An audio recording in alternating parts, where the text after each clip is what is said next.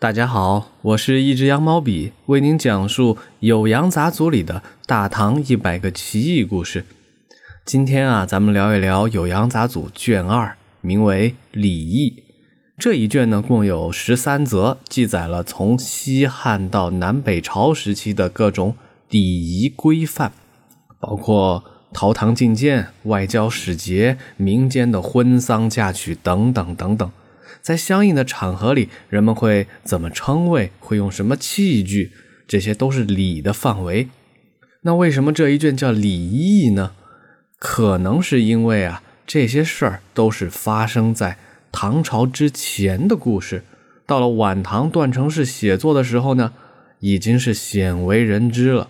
所以啊，段成式把这一卷取名为《礼义》，可能是这个原因。因为这十三条啊，大多都是资料，并非如前文一样啊，有人物有情节，哎，它不是一个完整的故事，所以我就不再逐一讲解了，挑选出个别好玩的内容跟大伙儿分享。今天呢，主要分享一个关于皇帝接见丞相时候的礼仪故事。原文是：西汉帝见丞相，谒者赞曰。皇帝为丞相起，御史大夫见，皇帝称景谢。什么意思呢？西汉的时候啊，皇帝接见丞相，谒者就是负责掌管接待宾客和赞礼的人，他要大声的唱这么一句，唱说：“皇帝为丞相起立。”皇帝啊，就真的会站起来跟丞相问好。如果只是御史大夫来觐见呢，皇帝就说一句“敬谢”，哎，没有正经的站立问好这个环节了。这个记载呢，最早在东汉魏宏写的《汉官旧仪》当中呢就能找到。确实，西汉的皇帝见到丞相是要站立问好的。讲到这儿啊，有朋友可能会疑惑：丞相跟宰相是一回事吗？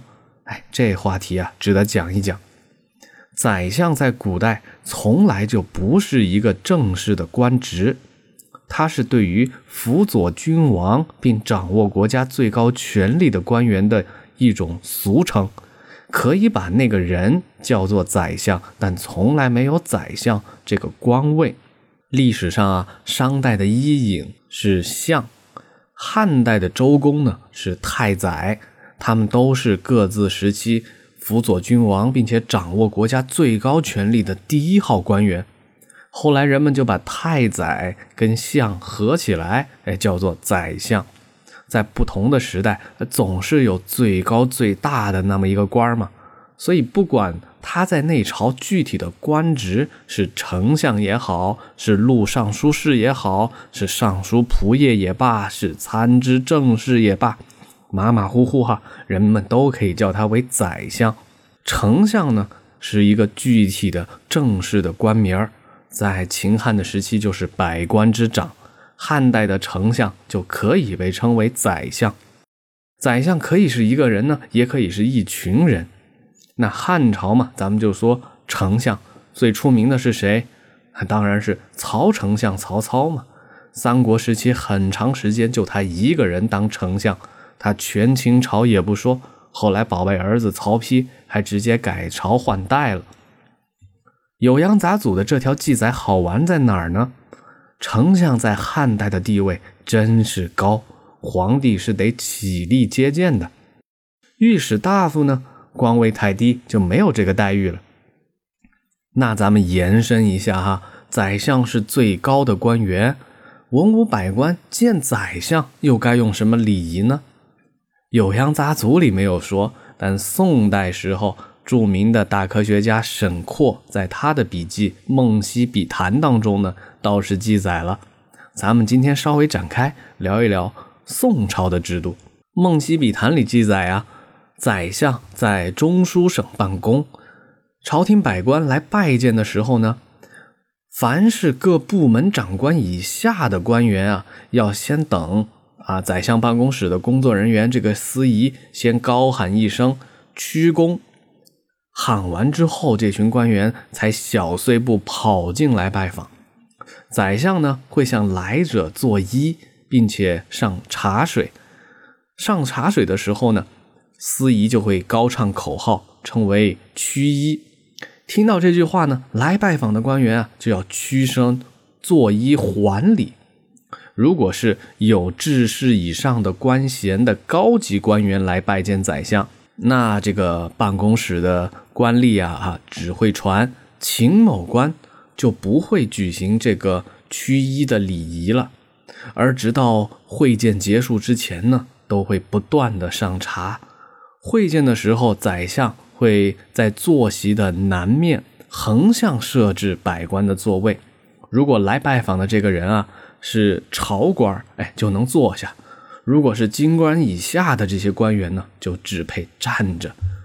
如果是皇帝在后殿接见臣僚，凡是有致仕以上贤明的官员，都要自报官职名称，然后呢行拜舞之礼。其余的那些众官啊，就只能拜见行礼，既不自报官职姓名，也不配舞蹈。百官在中书省见宰相的礼仪呢，相对简单一些，略显得受到尊重。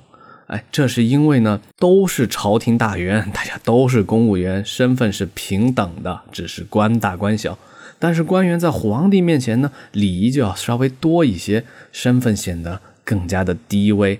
哎，这就是按照当时的礼仪规定，当时的法律而逐渐。依次降低等级的这种做法，哎，您看啊，这些礼仪是不是还挺有意思的？《酉阳杂俎》的卷二礼仪里边啊，还有一条记载，咱们也可以归类到这一块今天一起给大家介绍，这是关于对于不同身份的人的尊称。原文是：秦汉以来，于天子言陛下，于皇太子言殿下，将言麾下。使者言节下、谷下，二千担长史言阁下，父母言膝下，通类相言于足下。这是说呀，秦汉以来对天子的尊称是陛下，哎，显示尊敬。臣子呢不能直接称呼天子。对皇太子呢，尊称是殿下。后来呀，殿下就扩大到对皇家人物里边的。一系列包括皇后啊、妃子啊、啊太子、公主、亲王啊，都可以尊称为殿下。对将军、军队的将帅就尊称为麾下。麾是什么意思呢？指的是指挥军队的旗帜。对使者尊称为节下、鼓下。节是使者手里拿着的那个东西啊，身份的象征。